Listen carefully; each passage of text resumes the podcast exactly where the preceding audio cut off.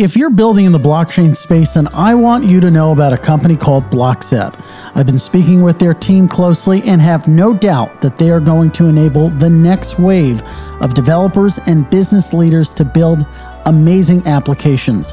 BlockSet offers accessible data from all major chains through easy-to-use APIs. It acts as your hosted blockchain infrastructure, and it ultimately enables high-quality apps to be built at a fraction of the cost in a fraction of the time. Go sign up for a free account at blockset.com and start building today. Stay tuned for more information later in this episode.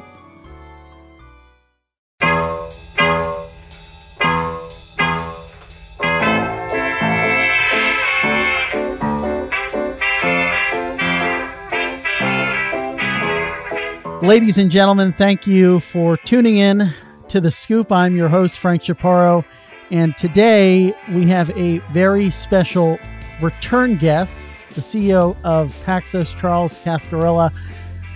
Chad, as he's known, came on the show back in September 4th, and we were talking about how that really just seems like a lifetime ago, but I'm really excited to have Chad on the show. Ryan's with us, Ryan Todd. When Chad was on the podcast last time, we talked about the 2008 financial crisis and what a financial crisis in this sort of day and age would look like. And we talked a lot about the pipes and plumbing of Wall Street. And Chad made the point that if we saw another crisis, and he was in the thick of it as an investor back in 2008 at Cedar Hill Capital, and he mentioned that part of the reason why the crisis was exacerbated was the fact that the plumbing wasn't necessarily in the structure that we needed it to be. And he said, despite some of the new regulations that we have, if there was another financial crisis, we would have some of the same problems that we had 10 years ago because of the infrastructure.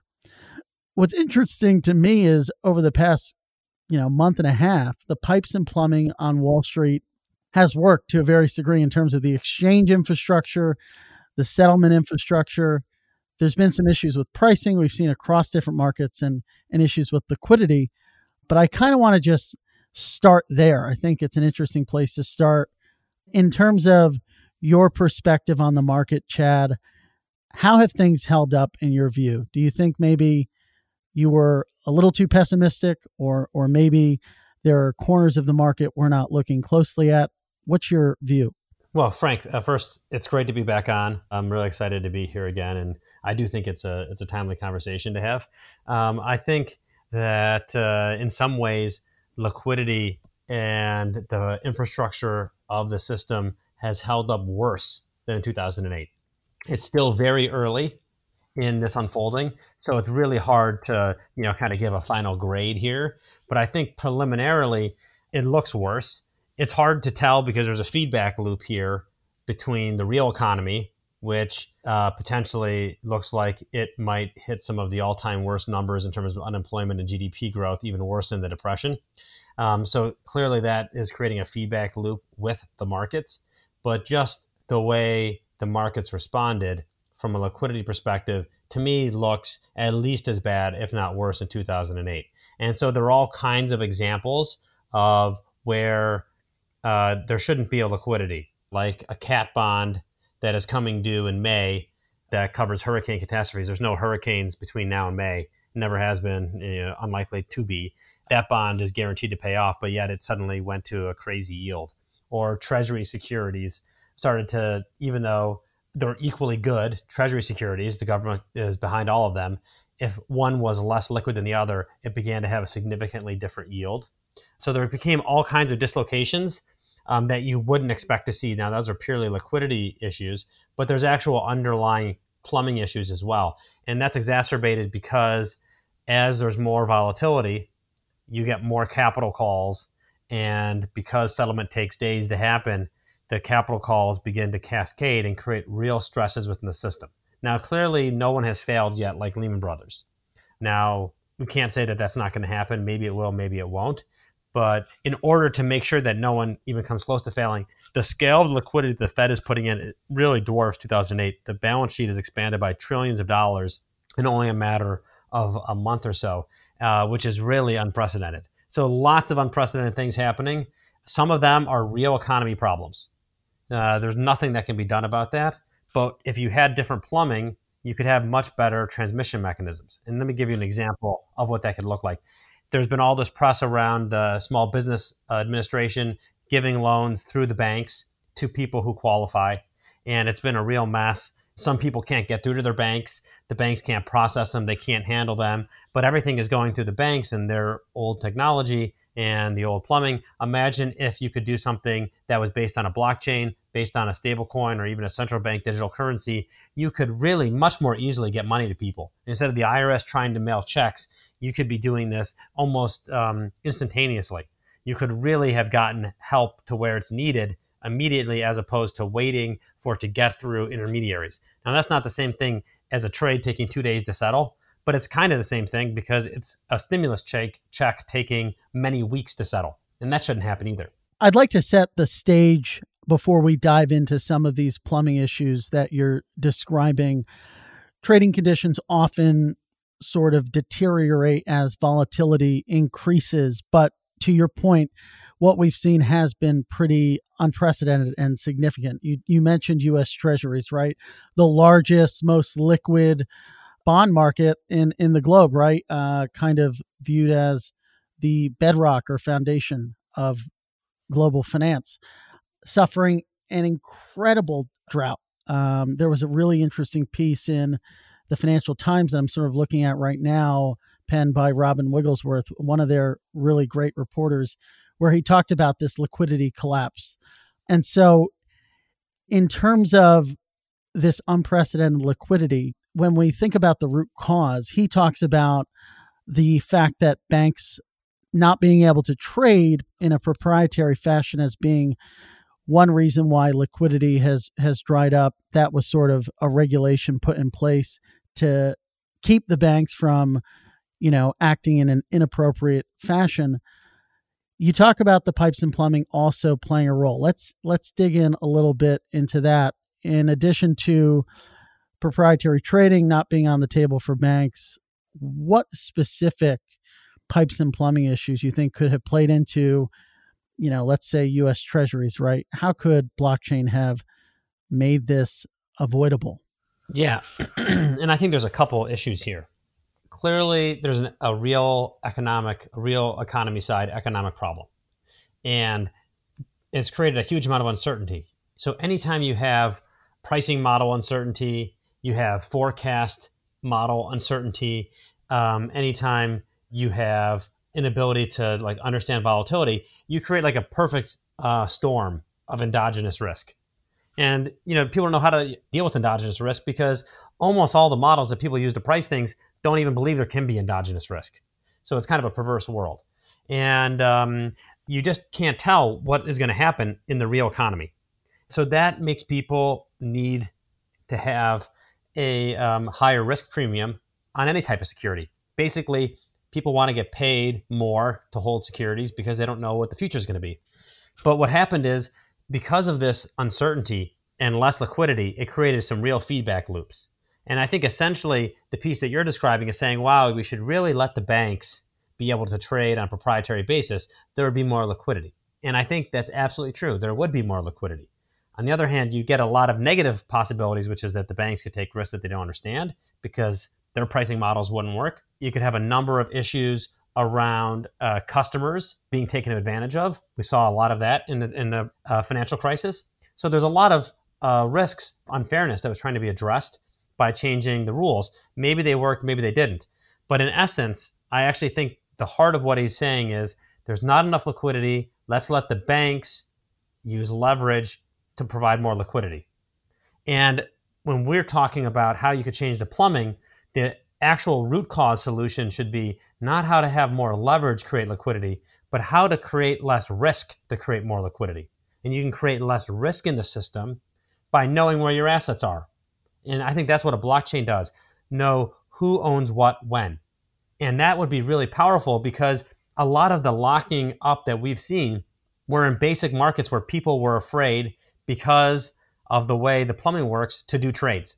So I'll give an example. A very common way that banks and brokers fund themselves is in the repo market. Almost no one knows what a repo is. It's really a fancy way of saying, I'm going to lend to you, and you're going to give me some collateral. Fairly basic concept. It has a name that makes it sound a little more opaque. Okay, now the problem is, if I don't know if you're going to be around tomorrow, I'm afraid to give you a loan, even though it's collateralized, because the loan against the collateral doesn't move instantaneously. I can't give you the cash and you send me the collateral at the exact same moment of time. If you could, I would feel a lot better about making that loan. But instead, there are lags. And that lag means that you could be out your money before you get the collateral, or you could be out your collateral before you get the money. And so these plumbing issues that seem innocuous when times are good become debilitating when you're worried that someone might fail. And so the Fed had to basically step in and say, you know, the Fed's not going to fail. We're going to stand in the middle of all these transactions. And I think that's terrible. It is the absolutely only solution that could work, but it's ultimately a terrible one because we could have solved this, and we should solve this. You can solve this with technology. We can solve this without having to allow the banks to lever up more. We can solve this without having to create conflicts of interest amongst the banks by allowing more access to the financial system, because anybody can understand that someone else is not going to fail because assets and payments are moving at the exact same time all the time. And so you could have a fundamentally different system right now today, and we would have a much less extreme situation in markets. It doesn't mean it would go away. You know, like I said before, the real side economy is having a problem.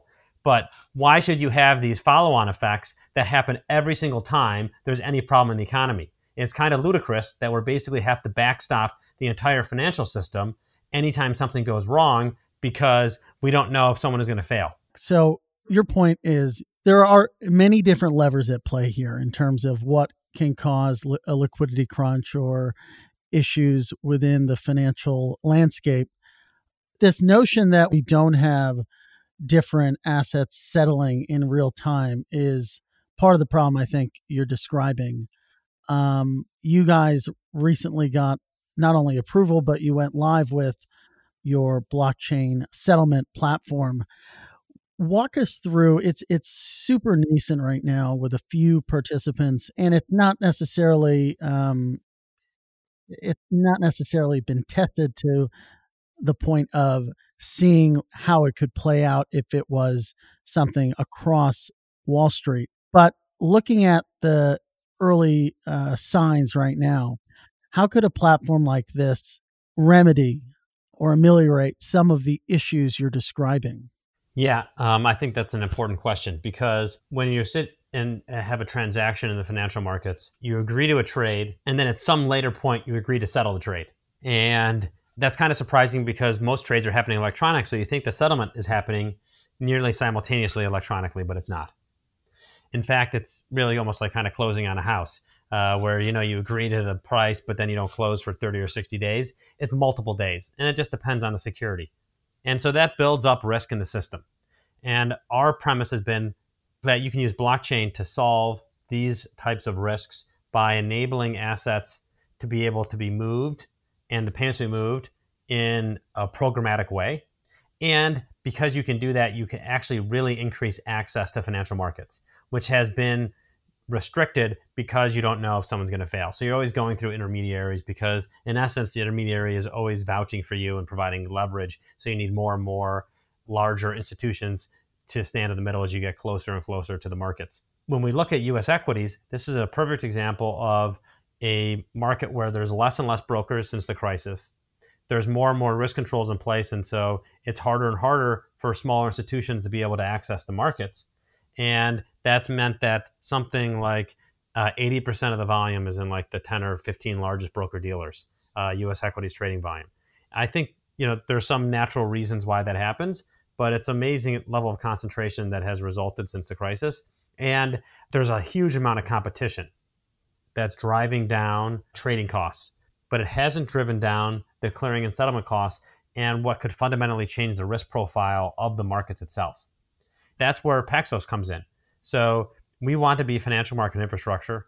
we're providing this financial market infrastructure for all kinds of assets where we take them and we remove the friction to put them into a blockchain environment and allow them to move really quickly to solve these problems.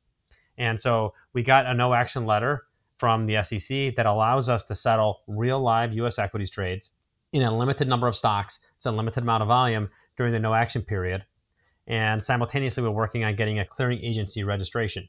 And that clearing agency registration is what allows us to then be able to open this up to all stocks and all volume sizes. And so we're really looking forward to that. That's not going to be until sometime next year. I think in the early part of next year, we'll get that clearing agency registration. In the meantime, though, right now we have Credit Suisse and Instinet, who's owned by Nomura, that are settling trades with us. Even today, every day, we're settling trades, and we'll hopefully have SocGen onboarded and fully integrated shortly. And we have another couple of firms that have verbally agreed to join. We'll hopefully be able to announce them soon. And the whole point is to basically build up a number of firms that are starting to be able to use a blockchain settlement mechanism that allows them to be able to move their assets, which are equities, and move their payments, which are dollars, immediately, and lower the risk that each one of those firms has to each other. And so using the system frees up about 80% of the costs from a transaction perspective and 80% of the capital. Big savings, billions and billions and billions of dollars of capital and costs. An enormous change to how the markets could operate and who could take advantage of them. A lot of the people listening who might be casual market observers using Robinhood or trading through their broker might not know that even though they execute a trade and that trade is executed in less than a blink of an eye, the settlement process behind that, right? We talk about T plus 2 days, meaning the money from the sellers to the buyers is sort of stuck in that plumbing for 48 hours, which is a lifetime if you think about how fast trading happens electronically, to your point. In terms of the platform as it is now, we talk about the cost savings and the speed that it brings. But just real quickly before we expand on to other topics, can this thing scale? And as you've seen maybe volumes increase, I know there's that threshold, but are you seeing the same speed and efficiency and cost savings, or do you anticipate the same speed and cost savings as that threshold for how many stocks can settle through it increases? Yeah. And so I actually think as we have more volume and more stocks going through the system, the benefits increase because you have more volume going through, the easier it is to be able to net down trades between participants. And the easier it is to allocate the fixed cost of running the system across all the volume. So it actually gets easier as we get bigger. And that's in terms of the savings. Now, the process itself is clearly going to be more stressed if you have the volume that's going through the markets now go through any type of blockchain system. And so we've deliberately chosen to put this on a private blockchain as the initial step. And I hope at some point in the future, a public blockchain could handle the level of volume that we would be talking about. The fact is, none can right now. You know, they're all fairly full, so to speak, on their transactions per second processing speed. But there are private blockchains that are able to do hundreds, in some cases thousands, and in one or two instances, I've seen tens of thousands of transactions per second. And that would absolutely be able to handle once you get to somewhere between several thousand to 15,000 transactions per second, the full volume of the U.S. market. And so this is going to take time. Private chains can realistically do it. Public chains can't. It'll happen over time that you get to that point. And I think you really even get more benefits than when you have stocks on a public blockchain because you can enable more peer-to-peer movements of securities. You can create decentralized exchanges. You can really fundamentally shift market structure. But I think this is about a journey. You're not going to get there overnight. This is an asset class that is, whatever it is, $35 or $40 trillion. I mean, it's an enormous asset that people are trading in the most liquid capital markets in the world. You want to make sure that you're going to be highly reliable before things continue to evolve. So I think it'll happen. I know that we can handle it in the current iteration of what we're talking about, but I'm very optimistic about not just the current iteration, but that more blue sky vision, which is about a public blockchain handling the movement of these securities, and frankly, a lot of other ones too. Chad, to that point, this is something that we've heard now from a touted use case for blockchain within financial services is on the settlement side. I mean, I've been seeing arguments for this as back as 2014, 2015 from large banks exploring the use case. Obviously, it's 2020 now. What's been the biggest holdup to preventing further buy-in? And I'm wondering what type of regulatory clearance is still needed to see more participants be willing to work with this type of system? Well, I think there's a couple of components here. The first is capital markets are large and they're highly regulated. And that means that they're not something that's easy to address. Unregulated small markets can be migrated very quickly. You have a whole network effect that's been built around the way the world exists now. And so a lot of the complexity is, how do you bridge from the way it is now into a future state? It's really easy to design a future state, but the actual real trick is the migration effect. And so frankly, we've been working on this for a very long time, over 4 years now. And we got the no action letter that's allowed us to now take this step of being live, settling real live trades in the market. We're, I think, the first ones to do anything like that, certainly in the U.S. equities markets, but I think really probably broadly where you're really handling third-party trade settlement. And to migrate that from small amounts into larger amounts, in the case of the U.S. equity markets at least, requires additional regulatory approval. So the no action letter allows us to operate in a small way, the clearing agency registration, and by the way, there's only really two operating clearing agencies in the U.S., the OCC, which handles option collateral, and the DTC, which happens to manage both bonds and equities. There's not many of these. They're very hard to get. Most startups can't do it. We've raised a lot of capital. We have the right type of investors to be able to do this. So it's just not something that you could just go do. In a pilot format, you could do it. Blue sky thinking, you could do it. To turn it into reality on the ground takes a lot of time and a lot of regulatory approval.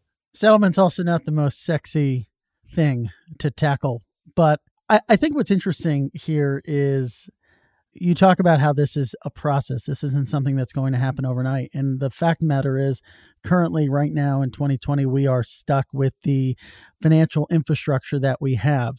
And so on that note, I kind of want to pivot back to current events, because you sent over some interesting prognostications. The subject here is Chad thoughts. And I want to get into some of those Chad thoughts because they're incredibly interesting. You have a less than rosy view of what is to come, given what we could see in the economy, a complete freeze over the course of the next months as we grapple with the spread of this virus, a virus that very, very few lawmakers here in the United States were prepared for. And we don't have that financial infrastructure that you would hope for. But at the same time, the Fed and the government are doing things that we've never seen before in a very over-levered economy. You talk about how you think that there's going to be widespread bank failures that could lead to the nationalization of the banking and insurance sectors. To a degree, with what the Fed's doing, pumping all of this money into Wall Street, we've talked to people, Ryan and I, who would argue that to a degree, the banking system has been nationalized. And it's weird that we're seeing this effect under a Republican president. That's a different type of conversation. But in what scenario? The credit markets have been nationalized, not the banks yet, the credit markets, yeah. But in what world do you see widespread bank failures panning out? So I kind of break it into three scenarios here. And it's a very fluid situation, which is the first thing I would stress. It's hard to know where the case count will go. It's hard to know when we can get back to normal. It took Wuhan, whatever it was, 74 days or something, to basically get back to normal. Sorry, I don't know if I call that normal, to kind of end the lockdown. So I don't know exactly when is New York City going to look like it used to. It might not be into the summertime. So it's hard to know. And that makes it very difficult to forecast exactly what will happen here. Now, there are a lot of people who have gone about trying to forecast it in a number of ways. And that's what will lead to different scenarios. I think Morgan Stanley, for instance, is minus, I don't know, I think 38% GDP growth for the second quarter. Goldman is something like minus 35. One of the Fed presidents, Bullard, St. Louis Fed, I think said minus 50% GDP. I've seen a number of different analyses of where unemployment could go to. I think it's, you know, somewhere between 16% to almost 30% unemployment. All seem plausible. I would guess probably low 20s. That's all worse than the Great Depression. And now, well, maybe we bounce back. Now, so that's the next question is how bad is it going to be on the way down? And then how fast do you bounce back? And that's also really hard to know. And there's a lot of different estimates. Maybe it'll happen fast, maybe it'll happen slow, but it could continue on at a pretty negative rate. And if it does, then this would definitely look like GDP worse than GDP growth worse than some of the worst years of the Great Depression. Now, I don't think it'll last 10 years like the Great Depression, so maybe it won't quite be like that. But that means this is worse than 2008. And that's really significant because we saw what happened in 2008. There are a lot of bank failures, a lot of general failures, a lot of losses, a lot of economic hardship. And so I think we have to be prepared with the mindset that a lot of different things are now possible that were previously considered tail risks. And so these still might be tail risks, but they may be gravitating into the realm of from kind of improbable to maybe just implausible. And then is it even possible that they could in fact happen? And so I think it's basically you could have too hot, meaning the government puts in too much stimulus to try and fill the hole. You could end up just right, kind of Goldilocks, or you could end up in something that is too cold, meaning they either can't get enough stimulus to fill the hole or they can't get it in enough time. And there's a question of what is that hole? We were just talking about how much could GDP contract by. I've seen a variety of estimates from minus $4 trillion hole to a $6 or $7 trillion hole. Those are really big numbers. And quite frankly, the stimulus so far isn't even close to that. That $2 trillion bill is actually mostly made up of loans. Some of them forgivable, most are not forgivable. That's not necessarily positive. More debt doesn't necessarily solve a problem, especially if it's not forgivable debt. And a lot of the payments aren't getting there in time. So I think a lot more needs to be done in order for us to hit the Goldilocks scenario. And so what does a too hot scenario look like? It could be, you know, there's an overreaction that not enough has been done. And we do another $2 or $3 trillion and we come out relatively clear in the summer and the Fed is at zero and they've printed several trillion or $3 trillion or more, and there's, you know, $4 or $5 trillion of stimulus, and everything begins to overheat, and you could really get some. You could get a potentially like very high inflation rate. That would be too hot, and then there could be a scenario where it's too cold, and that's they can't fill this hole that's very large in enough time, or maybe they just can't fill it at all. It's just not big enough, the stimulus, and then you could have some real problems. Because the banking system only has $2 trillion of capital in it. So if you had a hole that's 4 or 5 or 6 trillion or 7 trillion, that is a big hole. That's bigger than all the capital in the financial system. And the banking system is only one way things work. We also use lending markets and debt markets. But the banks are still really, really important. And you could really start to take losses across the real economy that then reverberate back to the banks because they're the ones who are lending to the real economy. And that's actually what happened in the Great Depression. And in that scenario, it's potential that the banks are taking such big losses that they end up having to be nationalized. You may even have a bank holiday, potentially. And you could even go on deeper to follow that scenario even further along. So those are possible options. And I'm not giving a per se, you know, percentage risk on it, but those are options. And I think there are actual ways to protect yourself in case those options come to happen and come to pass. And we certainly hope it doesn't come to pass, but I think it's wise to be thinking about it now and to plan for it. And I am also really positive, by the way, that no matter which scenario happens, the U.S. is going to come out in a great place. It's a better place to live than any other country. It's more entrepreneurial. It has better resources. It has a better way of operating than any other place, even though, you know, we all know the warts. There isn't a better place to be. And so I'm really bullish. So don't take this as me being, you know, some kind of really negative person or a gold bug per se. But I also want to make sure that everyone can think about these scenarios and protect against them. And I think there are ways to do that.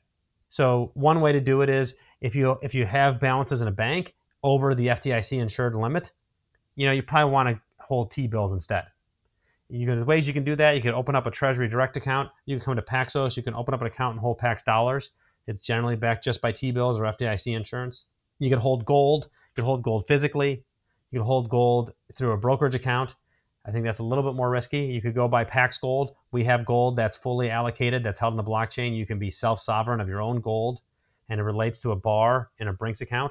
And you know, you could also own, some people think is the ultimate new gold, which is Bitcoin.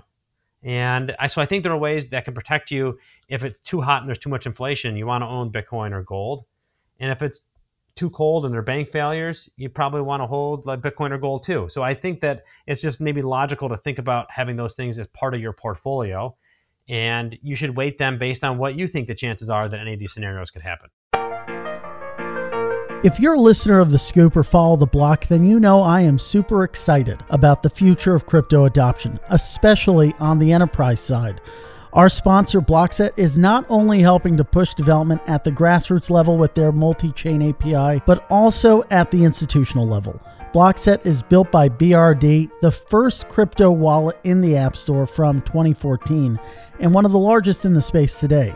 They've taken the architecture and the knowledge they've gained over the past 6 years to create BlockSet, a robust, reliable, and strategic B2B offering for developers and enterprises. BlockSet is enabling banks and other major financial institutions to interface and build with crypto assets at light speed. See just how simple it is by visiting blockset.com and sign up for a free account today. If you were back at Cedar Hill Capital, how would you be playing this market right now? Would you be adding to your exposure in Bitcoin or in gold? And what would be your thoughts too, just based on how the market's reacted over the past 2 weeks, and kind of when you consider that markets are forward looking, and I think they're up over 25% now from the bottom. I don't know, it might be higher now. I called that bottom, by the way. I called it. Frank did. Much to our dismay. Well, yes, he has the bragging rights. So look, markets don't go down in a straight line, and they went down faster and farther than has ever happened before. So I'm not surprised to see the markets bounce. And what the markets, I think, are trying to digest now is we're probably at about peak cases, like for instance, in the United States, thereabouts, maybe in the next couple of days. And so what happens from there? Is this not going to be as bad as people thought? Is the Fed throwing in enough money and the government going to throw enough money that it's all going to be okay? And maybe it looks like a Goldilocks scenario or even a too hot scenario, in which case equities is a good thing to own. In too hot scenario with inflation, equities will go up. So I think the market's grappling with trying to price these things just like everybody else is, and as I was describing it. And it's not uncommon for you to have very significant rallies in a bear market. And it's not uncommon to have somewhere between 50 to even 2/3 of a retracement of a move. Very common, for these things to whip around because the future is so uncertain.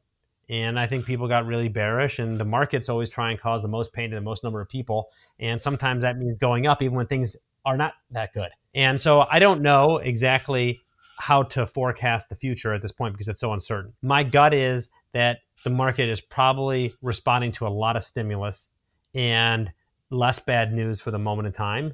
And that's usually bullish. But I think that as we go through the next several weeks here, we're going to get a much better sense. And I suspect that it was probably going to end up being worse than people thought from an employment and economic perspective. And it'll really have to come down to the policy response to whether or not that means the markets go down or markets go up. So I know that's a little bit of a wishy-washy answer, but that's because the market itself, as equities, can do well if things get too hot. It could do well in Goldilocks. It would not do well in too cold. And so I think there's a better way to be positioned, which is not having to necessarily prognosticate. And it may become really obvious. Maybe the market rallies all the way back to the highs and everything looks terrible. And you'll be like, oh, it's obvious you should get out of the stock market. But usually you don't get those types of options. I think instead, what is a better way to position oneself is to stay protected by being in T-bills or, to plug what we're doing, PAX dollars, which are basically backed by T-bills. And so you now have cash that is not a loan to a bank. It's a loan to the U.S. government.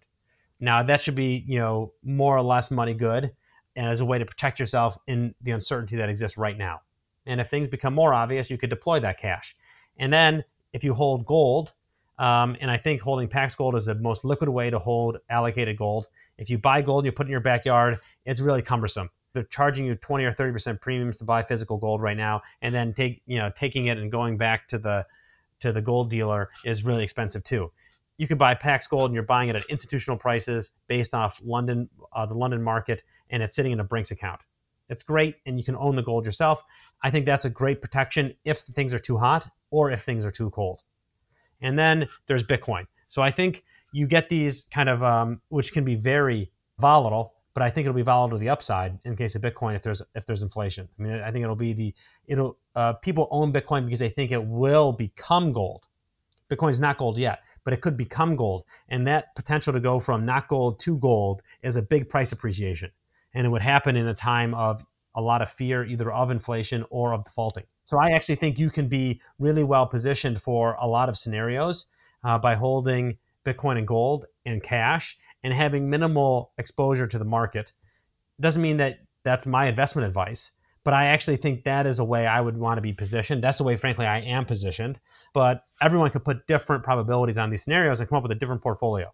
Well, you brought up gold, so I think it'd be interesting to dig into what we've been seeing in that market. Earlier this month, we saw reports of historic shortages in small gold bars and coins. And we wrote a piece about this and reached out to you guys about how you guys were sourcing gold for PAX Gold and whether or not you were running into any difficulties sourcing gold, given border lockdowns and the like. Your competitor, Tether Gold, had some issues that sources described to me in getting gold into Switzerland. How are you able to maintain that sourcing of gold, and how do you get ahead of possible sourcing issues? Yeah, what happened in the gold market is actually not that much different than happened other places and other industries, which is basically businesses shut down. And in this case, in the gold market, It was the refiners. Yep. And generally Switzerland's a good place to be located in the gold business because there's a lot of refiners based in Switzerland, but they shut down, they stopped minting gold bars. Now, the downside of not being in London, and whether it's Switzerland or any other market, is those are not where the gold market natively trades. They are secondary markets, and they're all based off of London, and they're not held as a liquid tradable market. It's really kind of a buy and hold market. And so in Switzerland, they happen to use kilo bars. In New York here, the futures market uses 100-ounce bars. Asia uses kilo bars. So they use different things. In London, which is the key market for trading gold, it's 400-ounce bars.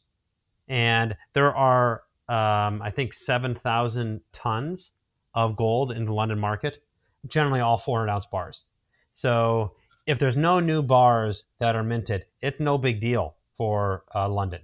And that's why if you're based off London gold, you're buying gold and putting it in a Brinks account, a depository account in London, you are in very good shape because it's very easy to go sell that gold and it's very easy to buy that gold because there's so much gold sitting around.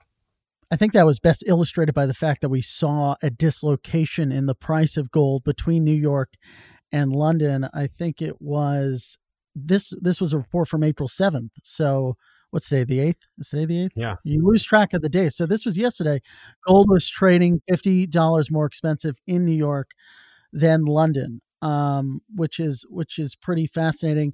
And we even saw dislocation in the price of Tether PAX Gold relative to the underlying. Why do you think, aside from these issues of moving it around, we're seeing that dislocation in these stable coins? Well, I think there's two components here. The price of gold is based on the location of where gold is. And so the New York futures market, which is trading off 100-ounce bars, there's just not enough 100-ounce bars in New York. And so it's a hedging mechanism. It's a synthetic gold product. It's not real gold. And in time of normal times, that's not a big deal because nobody wants to actually take delivery of the gold. But if you actually want delivery of the gold and there's no gold, the price of the futures market has to go up enough to compensate you to fly the gold from London or to basically move it on a boat to London in order to make delivery. That's basically the location difference between New York and London to move 400-ounce bars and to then turn them into good for delivery bars, which is 100-ounce size. And to do all those machinations costs a certain amount of money. And so that's why the futures market dislocated, because there isn't enough gold in New York for people to take delivery. And it's trying to force gold to get to New York. And I think now Tether's a little bit different situation. You know, I had to assume that, you know, unlike their stable coin, their gold coin is actually backed 1-for-1. So let's just assume that. The difference really also still comes down to you have gold based in Switzerland, and that Switzerland gold, if you can't get the right type of gold there, you have to be able to make the price go up enough to get it to flow from London to Switzerland. And so that's why being in London, which is the most liquid market, that is the trading hub for spot gold in the world, is the logical place to be if you're creating a stable coin. And that's why we did it that way. I think there are interesting things about Switzerland. There's interesting things about New York. But at the end of the day, that's not really the gold market. When you talk about the price of gold, you talk about the London fix, which is like the one time a day when everyone agrees on what the price is globally that you base everything off of. And there's constant trading all day long. It is probably the most liquid market of any single location, not just for gold, but for any commodity. Huge liquidity. You could easily trade $50 million just like that in 1 second without having any kind of price slippage. You know, really very, very deep and liquid markets. And so when our clients want to come in and trade, we can get them the best prices and we can make sure the gold is there. And you're clearly seeing a spike in interest in that product, given what we're seeing in terms of this increased appetite for safe haven assets. Thinking about safe haven assets for a second, or turning to them, you talked about America coming out of this crisis strong. Whenever we do this unique health and financial and economic crisis, how does Bitcoin come out of it? This digital asset that so many people have, you know, exalted as this potential safe haven, given how it's been in lockstep with the S&P for the past month, and we haven't seen that breakout happen yet. If we're going to put our crystal ball in front of us right now, how does it come out of this crisis? And if it doesn't come out as this sort of uncorrelated asset, does that then, you know, rain on the parade? Weaken the value prop. Yeah, in perpetuity. Well, there's a couple components to this. I think, you know, I really definitely believe America is going to come out of this stronger. I think being in a position where you can clear the decks and be able to reset things and then move forward is a hallmark of our system. I think we've been trying to hold that kind of reset off for a long time, including the last bunch of years since the financial crisis. And I think that's probably been a mistake. But I think at the end of the day, we're very resilient. The natural gifts of the people who are here and the location that we live in is just really hard to quantify, but absolutely something I believe in. Now, that doesn't mean that we shouldn't come up with better ways to do things. And I clearly think that whether it's Bitcoin, Ethereum, blockchain in general, is starting to show that it's able to move through yet another crisis. It was birthed out of the last crisis, and it's moving through this crisis very, very well. The networks are handling the volume. They're managing a lot of different volatility that's going on. And so I think that is a very important proving ground as we move to the next phase of adoption. Now, having said that, everyone wants Bitcoin to be, you know, kind of negatively correlated, but even gold is not negatively correlated right now. And that's because I think we've entered a time that's a little bit different right now than maybe this standard non-correlated asset viewpoint would generally hold, because you've had liquidation going on. You haven't had risk on, risk off, which is kind of like, hey, if you really think an asset is going to do well when everyone's bullish, you should buy it, and you should buy assets that will go up when people are bearish, right? And so maybe Bitcoin, you should buy Bitcoin because it's a good asset to own when people are bearish. But when liquidation is going on, which is that people are getting margin calls, they're over-levered. And by the way, there's so much leverage in the Bitcoin world now, options and futures and all these different things. People trading on crazy leverage. You have leverage, and people are getting calls on their stock trading. They're getting calls on their bond trading. These same people are trading Bitcoin now. There's no difference. And so there's leverage, and you get liquidation, and people are selling everything because you got to meet margin calls. And I think that's what happened. everything went to the same correlation. Even gold got hit a lot. It was down $200 from here in a really puzzling way. And so were bonds. Everything was getting sold. Except for cash. Except for cash turned out not to be trash. Poor Ray Dalio. Yeah, exactly. Poor Ray Dalio. Yeah, I think he walked it back in his last Reddit talk. But at the end of the day, let's set aside for a moment the moment in time where you had liquidation going on, and we exit liquidation and we enter more into a more stabilized world. I think you have to go back to the concept that I believe Bitcoin and people own Bitcoin because they think it is going to become gold. And that process of going from not gold to gold, digital gold, is a lot of price appreciation, like a big bull market. And I think that's more likely to happen than ever. But of course, a lot of people see that. There's a lot of leverage. It makes it very volatile. And it's not the only thing you should own. It's still not gold yet. Bitcoin is absolutely still not gold. And by the way, it's not guaranteed to be gold. So it's going to have to be volatile because you're discounting all types of possible futures. And in that process, we will wait. We will see what the next trash will be. I think this was such an interesting conversation, blending traditional market commentary with the promise of blockchain technology, the promise of Bitcoin, and just a great dissection of the market at this place. I can't believe it's already been 50 minutes. I know. Yeah, this was an excellent conversation. And Chad, we appreciate you coming on. We could probably go on and on. At some point, we'll have you back on to sort of review over some of your prognostications, and we appreciate it. It's great being on again. Every time we have these conversations, I'm surprised how fast time flies, and I'm looking forward to the next one. Hopefully everything looks a little bit more rosy than it does right now. We definitely hope so. Thanks, Chad, for coming on. Thanks, Chad. Thank you both.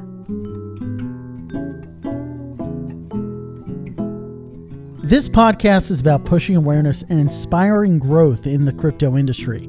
I can't reiterate enough that if you're a business owner, executive, or active developer in the space, I highly suggest checking out BlockSet. BlockSet provides a robust, unified API that provides easy access to multi-chain data.